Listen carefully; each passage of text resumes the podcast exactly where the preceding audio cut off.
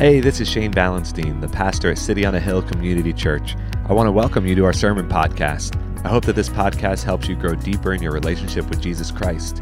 If you want to learn more about our church, you can visit us at cityonahillmd.org. Enjoy the message. We're in the middle of our series called God and Culture. And last Sunday, Pastor Tara did a great job of uh, kicking off our series. But this month, we're talking all about the culture that we live in, but more importantly than that, the God that we serve. See, sometimes we may feel like it is impossible to fit God into our culture in 2022. Sometimes I think that we can even feel like maybe God is outdated. Sometimes we can even feel like maybe, maybe scripture um, doesn't necessarily apply to my life in 2022 because the world has changed so much since Jesus was walking the earth a couple thousand years ago. Like maybe, maybe God is behind the times a little bit. And the name of Jesus, it can stir a lot of reaction in people, and it can stir a different reaction in people. Some people, when they hear the name of Jesus, they find comfort. Some people may find judgment based on his or her experience with, uh, with other Christians. Some people find love when they think of the name of Jesus. Some people feel nothing when they hear the name of Jesus. And see, I, I grew up in a Christian home, so that means that the name of Jesus to me means a lot. It means a lot to me. Taking his name in vain is still ingrained in me today. I don't know if it's, if it's the same for you, but um, for example, when I was a kid, I was always taught to, to never say, oh my God. I don't know if that was what you were taught, but like that was a big thing in my house. Do not say, oh my God. Like something happens and people and someone says, oh my God. Like even now, I'm 35 years old and I'm still like, oh my gosh, oh my goodness. And and it's because it's ingrained in me to not take the, the name of Jesus or the name of God in vain. It's it's it's just when I think of Jesus, when I think of God, there is this idea of all powerful, all deserving of my, of my respect. Because that was my experience growing up. That, that, was, that was what I was taught. And I have my own personal view of Jesus that I believe and hope is based off of the Bible at all times. However, I know that there are times where I'm going to get things wrong. I don't have a perfect view of who God is. I don't ha- it's not like I've, I've discovered, like, oh, okay, I figured it all out. I know everything in regards to who Jesus is, in, in regards to who God is. I understand his character. Like, nobody has a full house, right? Nobody has a, the perfect hand of, I've figured everything out in regards to God and the culture that, that I live in. And the same goes for you. Like you have your experience, you have your history, you have your past behavior, your childhood, all of those sort of things that impact and influence the way that you view God today, and nobody has the perfect view of Him. Some people, however, don't base their view of God or Jesus off of the Bible. Some of us rather base our view of God off of secondhand information or life experiences or opinion or the news or more. There are so many things that can influence our perspective of who God is that we have to be very careful. There's a book out there that, um, that's called Not My Jesus by a guy named Bob Faby. And um, in it, he talks about the different types of Jesus in our world. Now, you may say, what do you mean the different types of Jesus? There's only one Jesus, and that's absolutely true. What he's talking about is the different views of Jesus based off of our culture. He gives um, the example of, uh, uh, and it's a clip that I would like to show, but it's not entirely appropriate. but that's why I'm not showing it. But he gives the example of uh, in Talladega Nights, if you've seen the movie Talladega Nights with Will Ferrell, the dinner scene, the, the, um, that they're praying before dinner, and Will Ferrell is talking about the type of Jesus that he prefers to pray to. And he prefers to pray to little eight pound, six ounce Christmas baby Jesus. That's the Jesus that he likes. And he's like, when you pray, you can pray to adult Jesus if you like. I like little baby Christmas Jesus. And, uh, and it's a funny scene, but there's some inappropriate comments in it, so I can't share it in church with you today. Um, but he also, maybe another day, I don't know. He also gives, um, Bob Faby gives examples of that are more realistic in our world. And here's just a few pictures of Jesus that he gives that can, are common views of who Jesus, or, or common views of Jesus in our world. For the first example he gives is Northern European Jesus. This is the whitewashed, Western, civilized Jesus. Like if I remember going to His Way Christian bookstores. You guys, I don't know if they're still around. Are they still around, His Way Christian bookstores? They are, some of them. I remember as a kid going to His Way Christian bookstores and walking in and being like, oh, Jesus looks like me. Like, he looks exactly like me. And they're like giant pictures of like white Northern European Jesus. And I'd be like, oh, I can relate to him because he looks like me. I assume he smells like me. He thinks like me. He acts like me. Like, that's, that's, that's like my first picture of who Jesus is because we've taken this Jesus who is in the Middle East and we've taken him and turned him into white American Jesus. That's a lot of people look at him that way. The, some people look at Jesus as Santa Claus Jesus, right? Well, if I'm good, then I'm going to get some good stuff. If I do if I do good things, if I'm on the nice list, then Jesus is going to give me the life that I would prefer. But if I'm on the naughty list, then I'm going to get coal.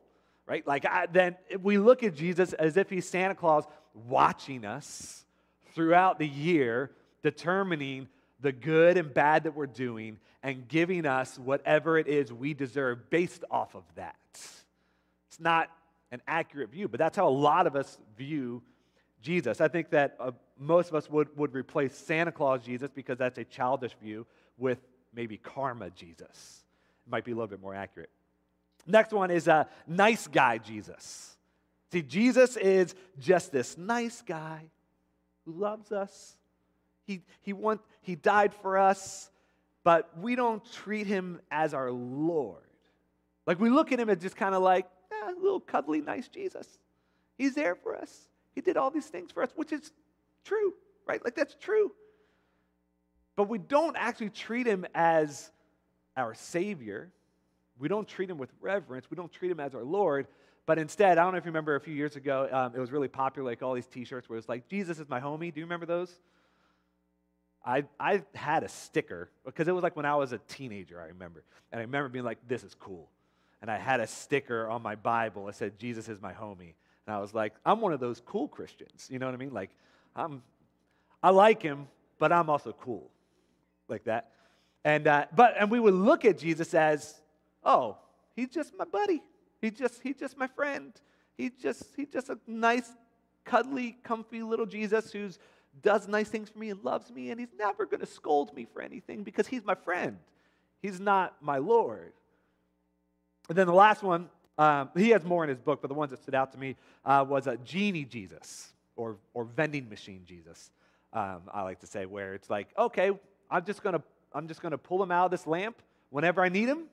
Whenever I need something, I'm just going to make a wish, and Jesus is going to grant it because he's a genie, because he's just going to provide anything that I need whenever I need it. I can just call on him, and all of a sudden, boom, Jesus is there we don't, we don't really allow him to change our lives. We just want him to grant our wishes and to make our dreams come true. So these are just like a few. There are so many different views of who Jesus is in our world today. But today we're examining who Jesus was and is based off of the Bible and nothing else. Not, not the opinion of culture, not the opinion of your household growing up, not the opinion of your best friend who is Jesus based off of what the Bible says? What is Jesus really about? What is important to him and what is not important to him? One of the temptations when it comes to, to preaching is communicating something that is important to, to the preacher, but not necessarily important to Jesus. That, that's a real temptation when you preach a lot or, or when you speak in front of people. You know, my job as, as your pastor and as a preacher. And whenever Tara's up here, or Nicole, or Josh, or anybody is up here, our job is not to preach my opinion. I have opinions, but that's not my job. My job is to preach the Bible. That's anything and everything that we do up here. But there is always a temptation where something, because I have things on my heart all the time, there's always that temptation in the back of my mind when I'm writing a sermon to be like thinking about maybe an experience I had that week or a conversation that I had with somebody, maybe one of you or somebody who doesn't come here, whatever it may be. And there's always that temptation to be like, I'm going to try to get a message across that isn't even really scripturally based, but is opinion based. And that's a constant temptation that I have to have to fight because it's so easy to use the Bible and Jesus to justify what I already believe instead of allowing the Bible and Jesus to decide what I believe. There's a big difference there. And I want to challenge you to do the same thing. Don't take the Bible and take the verses that justify what you already believe and say, I like talking about these and nothing else. Like, we should focus on letting the Bible guide us every step of the way. So, we're going to get down to the basics. Who is Jesus? What did he stand for? Here's a survey that was taken by the Barna Group in 2015 that sheds some light on how Americans actually view Jesus. Here's, here's just a few statistics. First one is this 92% of adults believe that Jesus was a real person, which should be 100%. But um, this is not that Jesus is the Son of God. This is just Jesus is a person who lived and existed. There are also people who believe that the earth is flat, so I guess that's a whole other conversation, right? So I guess I shouldn't be completely shocked. Um, if you believe that the earth, earth is flat, you're still welcome here, but you're wrong. Anyways, so 92% of adults believe that Jesus was a real person. So that's, all right, we're getting off on the right foot, okay? 56% of adults believe that he was God and 26% believe that he was a religious or spiritual leader along the lines of Muhammad or, or Buddha. And the remaining 18% aren't sure. They just say, I don't know. I believe he was a real person, but I, I don't know who, who he is. And I, when I read that, I was like, 56% of adults believe that, that Jesus was God. I thought that was pretty high. That was higher than what I expected. Here's the next slide 52% of adults believe that Jesus committed sins while on earth. 46% believe that he was sinless, and 2% aren't sure. So we're getting a little bit more of a picture of who they think Jesus is, so who, who, who people in our country think Jesus is. Remember, this is based off of, off of America, not, not a global perspective, but, but a, an American perspective. 52% believe that Jesus committed sins while on earth. So then that raises some questions. It's like, okay, if you believe that Jesus was God, which 56% of adults believe that he was God, but 52% of adults believe that he committed sins, we're already confused. We're already like, okay, something's missing here. Here's the next one 62% of adults claim to have made a personal commitment to Jesus that is still important in their life today, which is also surprising, which I believe is higher than the actual number. Because if 56% of adults believe that he was God, but 62% of adults say that they've made some sort of a commitment to him, which is doesn't add up, right? The math is off here. There's something wrong with this picture. 62% of adults claim to have made a personal commitment to Jesus that is still important in their life today. I, I to me, this is this is kind of along the lines of like when you talk to somebody and you say, do you believe in Jesus? I'm like, Yeah, sure. Whatever. Yeah. Yeah, I believe in Jesus. I grew up, I went to church when I was a kid, or I go to church a couple times a year, whatever it may be. I, that's kind of where this number I think is coming from. The next one among those who have made a personal commitment to Jesus, this is what they, they believe. When, when you die, I believe you will. So this is the only people who, who claim to be followers of Jesus. This is not people who don't believe Jesus is God people who would say Jesus is the Son of God. They believe this. When you die, I believe you will. 5% say you will go to heaven because you followed the Ten Commandments. 8% believe that you will go to heaven because you are a good person. 63% believe that you go to heaven because you have confessed your sins to Jesus and accepted him as your Savior. 7% believe that you go to heaven because God loves all people and will not let them perish. 2% believe that you don't go to heaven at all, and 15% don't know. So I give you all of this information to say this there are a lot of opinions about Jesus. And there are a lot of questions about Jesus. It's, it's not entirely clear cut in our culture. And if we're talking about the culture and God and how we can blend the two, because we live in the culture, there's no way around it. We live in our world. We're not called to be monks living in a monastery, we're called to be in the world. We're called to make a difference in the world around us, in the community around us. So, if that is the case, we have to understand that we're going into a confused world, in a confused culture, where not everybody's on the same page in regards to who Jesus is and in regards to who God is. So, you are in church right now. So, I'm going to assume that you know what I believe. I'm going to assume that you know what we believe about, about Jesus, that, that he is the Son of God. And if you believe that Jesus walked this earth, then there is no denying who Jesus believed he was. There's no way around this. Jesus was never shy about claiming who he was. He always claimed that he was the Son of God. Now, a lot of times he would say, Well, who do you think I am? And he would, he would put the question back on other people. But he, he was honest. He didn't hide from it, he didn't, he didn't shy away from it. So if, if we go back to the first statistics where a, 92% of people believe that Jesus was a real person, and then a lot of people believe that he was at least a good teacher or a good prophet, and then a lot of people believe that he is the Son of God. There's all these things that go into it, right? If we believe that about him, and if Jesus was a real person, and Jesus claims to be the Son of God, there's no in between. Either Jesus was the Son of God, or he was a crazy person. Those are the only options. Because we know what Jesus claimed. And if Jesus isn't the Son of God while claiming to be the Son of God, then that would mean that he is not reliable. That would mean that he's not trustworthy. That would mean that he is not right. And he's not sane. So that creates a rub for a lot of people. Because people say, yeah, Jesus is great. He's a great teacher. No problem. I don't believe he's the Son of God. We can't, he can't be a great teacher and not the Son of God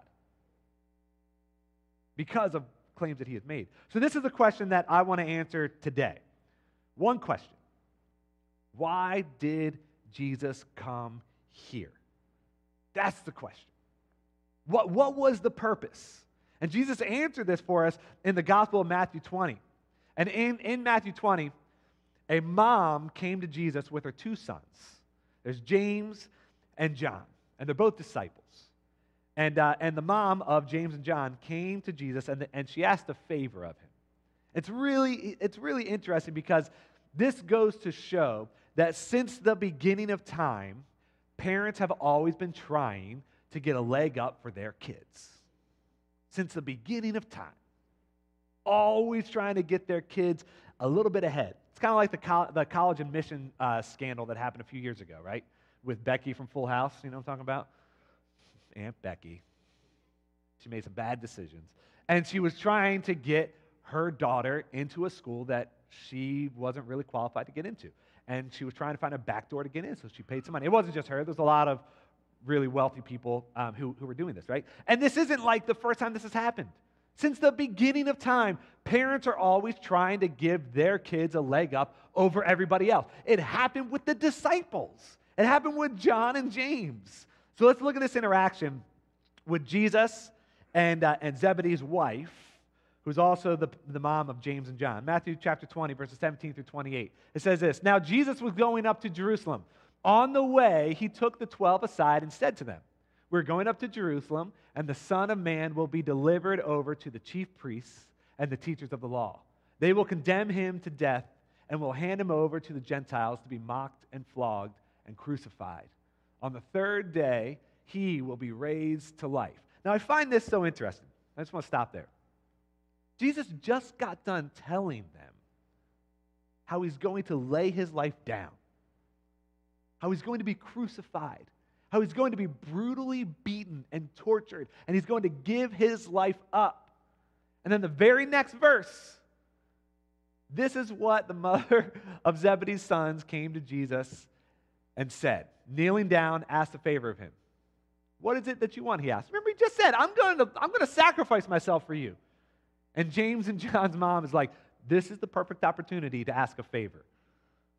This is, he's ripe for the pickings. So I'm going to ask him a favor. She said, Grant that one of these two sons of mine, she thinks she's being nice. You pick either one, just one. I don't care. You, whichever one's your favorite. Grant one of these two sons of mine may sit at your right and the other at your left in your kingdom. You do not know what you are asking, Jesus said to them. Can you drink the cup I'm going to drink? We can, they answered. Jesus said to them, You will indeed drink from my cup, but to sit at my right or left is not for me to grant. These places belong to those for whom they have been prepared by my Father. When the ten heard about this, the ten outside of the two, James and John, they were indignant with the other two brothers. Jesus called them together and said, You know that the rulers of the Gentiles lord it over them, and their high officials exercise authority over them. Not so with you. Instead, whoever wants to become great among you must be your servant, and whoever wants to be first must be your slave, just as the Son of Man did not come to be served, but to serve and to give his life as a ransom for many. I mean, you have to admire at least the boldness of this mom, who we, we, don't, we don't know her, her name from, from, from this passage. You have to admire the boldness here. And I feel like this would be, this got to be a little embarrassing for James and John. Like they're not, they're not kids. They're one of the disciples, each of them. They're a couple of the disciples. And then here comes her mom, says, Jesus, Jesus, Jesus, I know that you're going to do all this great stuff. Thank you for that, by the way. Thanks for, thanks for laying your life on the line so that we could all live and have eternity and hope and all that sort of stuff. That's great. But, but, but first, I, I just want to I want to make sure. After you do that, can my two sons like be first in line? Can they like be, you know, like your right hand and left hand man? Can they be the I want them to be exalted as well. I want them to be up on this on this pedestal. I mean, she could have found a little bit better timing than this moment.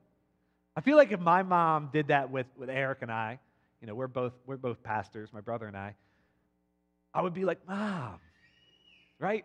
Mom, stop. You're embarrassing me in front of all my friends. Mom.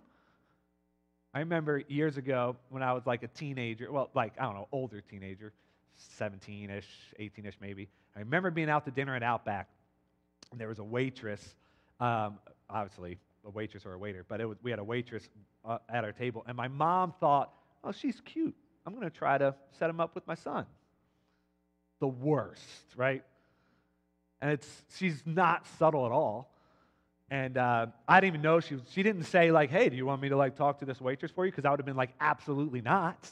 Please, can we just have our blooming onion and move about our day, please?" And um, the waitress came over, and I just started working at Don Pablo's restaurant. I was training at Don Pablo's, um, which is a terrible Mexican restaurant. But, anyways, um, I was working there and I just started. And so my mom was like, oh, this would be slick. And the waitress comes over and she was like, hey, this is my son Shane, which it's weird to do to a waitress, right, at any time. This is my son Shane. He just got a job at Don Pablo's. I was thinking maybe you could give him some like pointers. I'm like, oh my gosh, mom, please. You just mortified, please. Just and she was like, okay, I mean, here's what some things and gave me a few suggestions and i was just like wanted to sink under the table in the booth so mortified and i feel like that's similar to how james and john were in this moment that's how i would expect them to be right like oh mom please no, don't talk to our boss about us you're trying to get us a raise and uh, but really they were like yeah they were okay with it because when jesus said can you drink from the cup i'm going to drink from they're like yes yes we can and they're kind of they're kind of bold with this as well. So Jesus gives us the answer as to why he came to this earth. It's clear as day. He tells us Jesus came for the sake of people. That's it. He came for you. He came for me. It says, just as the Son of Man did not come to be served but to serve. Do you want to know what Jesus is all about? regardless of what the culture says, regardless of what, of what your neighbor says, regardless of what your best friend or your parents or your boss or whoever says, regardless of whatever news station that you watch says, this is what Jesus is all about. You. And that's it. It's about you. That's why he came. That's why he came to this earth. That's why he sacrificed his life. That's why, that's why he gave us his word. That's why he provided grace and mercy. That's why he, he, fa- he made a way for us to find life and life everlasting and hope. Why? Because of you. Because he cares about you. He didn't come so that we would all serve him. He didn't come so that we could wash his feet. He came so that he could wash ours. And this is truly unbelievable. Like this, this should blow your mind. The Savior of the, of the universe, the creator of the universe, came not so we could worship, not sorry, not, not so we could serve him, but so he could serve us. Just think about it in our world today. World leaders, kings, presidents, they're not playing second fiddle to you. Anybody who is a world leader is not playing second fiddle to you. If, if, if, and this is not just to pick on our current president, this is any president. If the president of the United States walked into our room right now, we would be like, oh, here, come sit in the front. Oh, here, hey, everyone, get him some coffee. Hey, everyone, like, we would be waiting on him. We would want to serve him. We would, we would do all of those things. Now, maybe you would be like, hey, I want to talk to you about your policies, but that would be weird in that particular moment, right? If any world leader came in, the tone would change. And he wouldn't come in and be like, here, let me hand out coffee to everybody. If he did, it would be for a photo op, right? Like that's that's it. And they'd be like, okay, I'm gonna go now. But any world leader, they're not coming to play second fiddle to everybody else. But Jesus, the Son of God, the King of Kings, the Lord of Lords, the Savior of the world, came to serve you and me?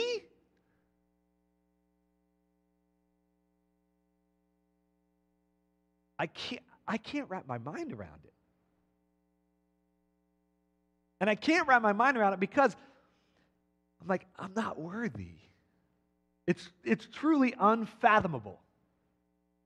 See, the Savior of the entire world came to serve. It doesn't fit anything that we see in this world and in this culture. So when we're trying to fit Jesus into this culture, this is why we struggle. Because everything's about you, isn't it? Everything's about me, isn't it? If something doesn't serve me, eh, I don't need it. If something isn't about me, eh. If I have to, I have to work too hard for something, eh, nah. It's, it's ingrained in us. We like to be served. We like to be waited on. We like to have those experiences. I mean, how often does it happen in churches? We walk in and we think, huh, that didn't quite meet my needs. It didn't quite serve me the way that I liked it.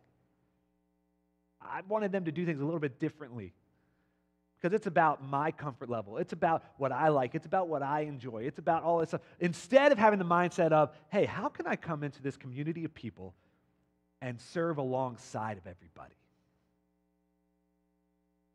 Hey, how can I come into this, to this group of people and make a difference? Hey, hey, how come, how come people aren't all about me?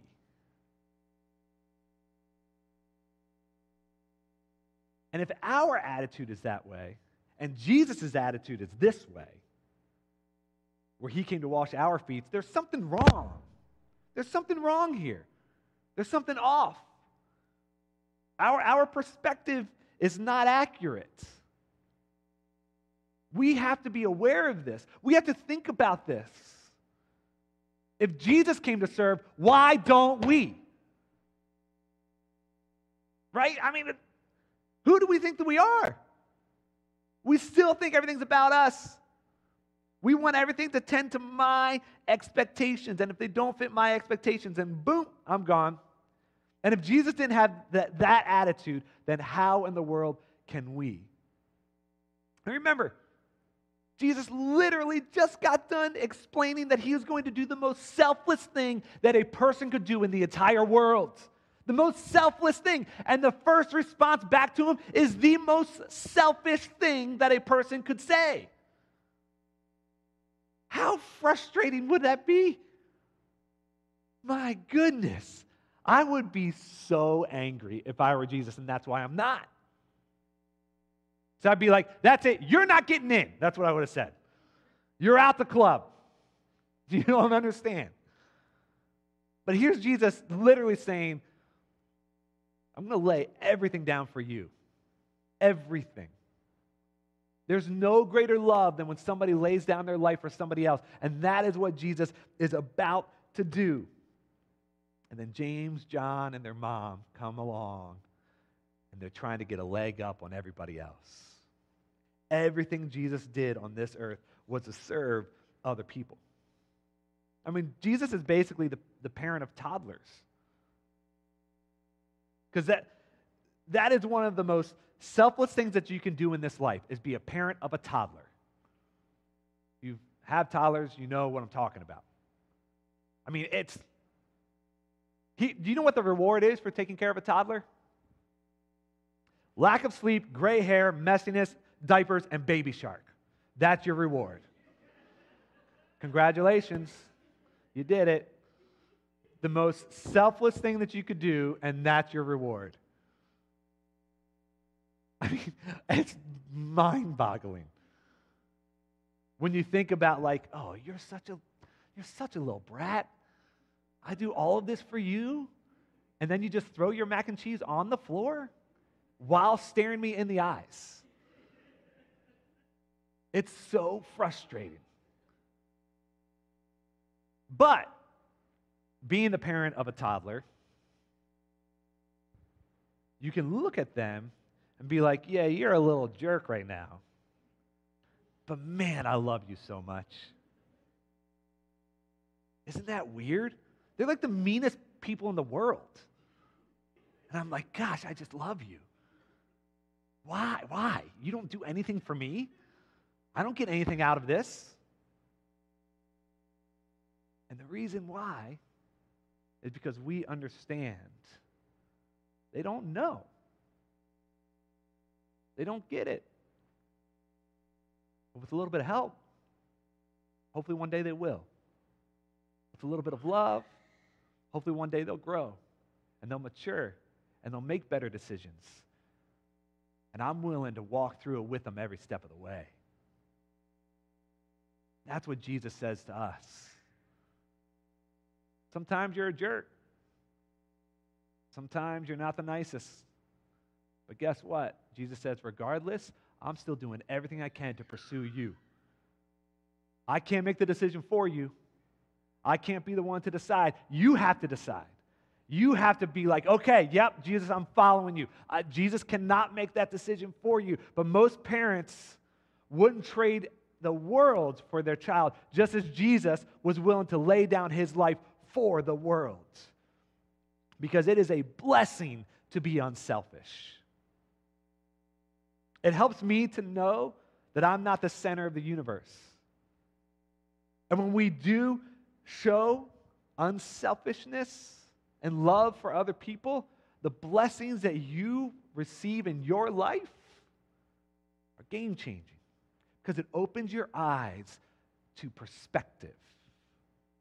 And it allows you the opportunity to say, wow, this isn't all about me. Wow, this isn't. There's more to life than just me.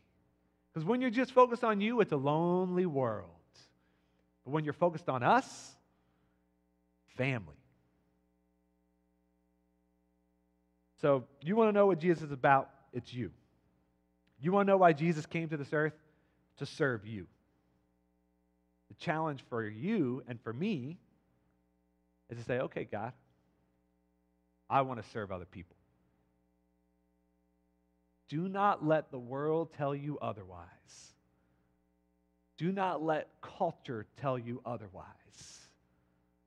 When you pursue Jesus, you discover true love and you discover what unselfishness really looks like and self sacrifice. There's no greater love in our world. Amen. I'm going to invite our worship team up as we close.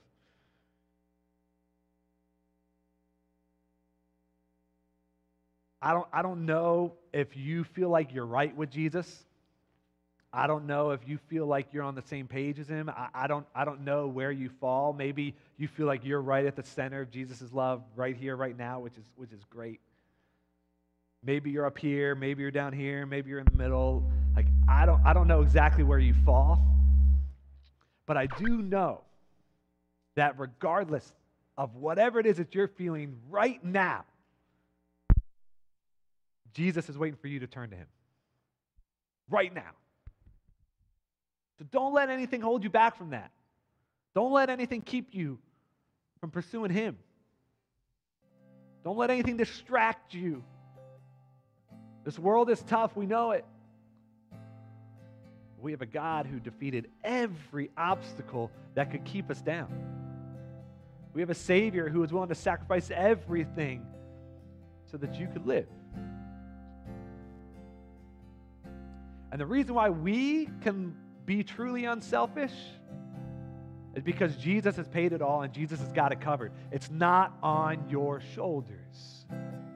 We think, I live in a dog eat dog world. If I don't do this, if I don't take care of me, nobody will. And it's not true because Jesus will.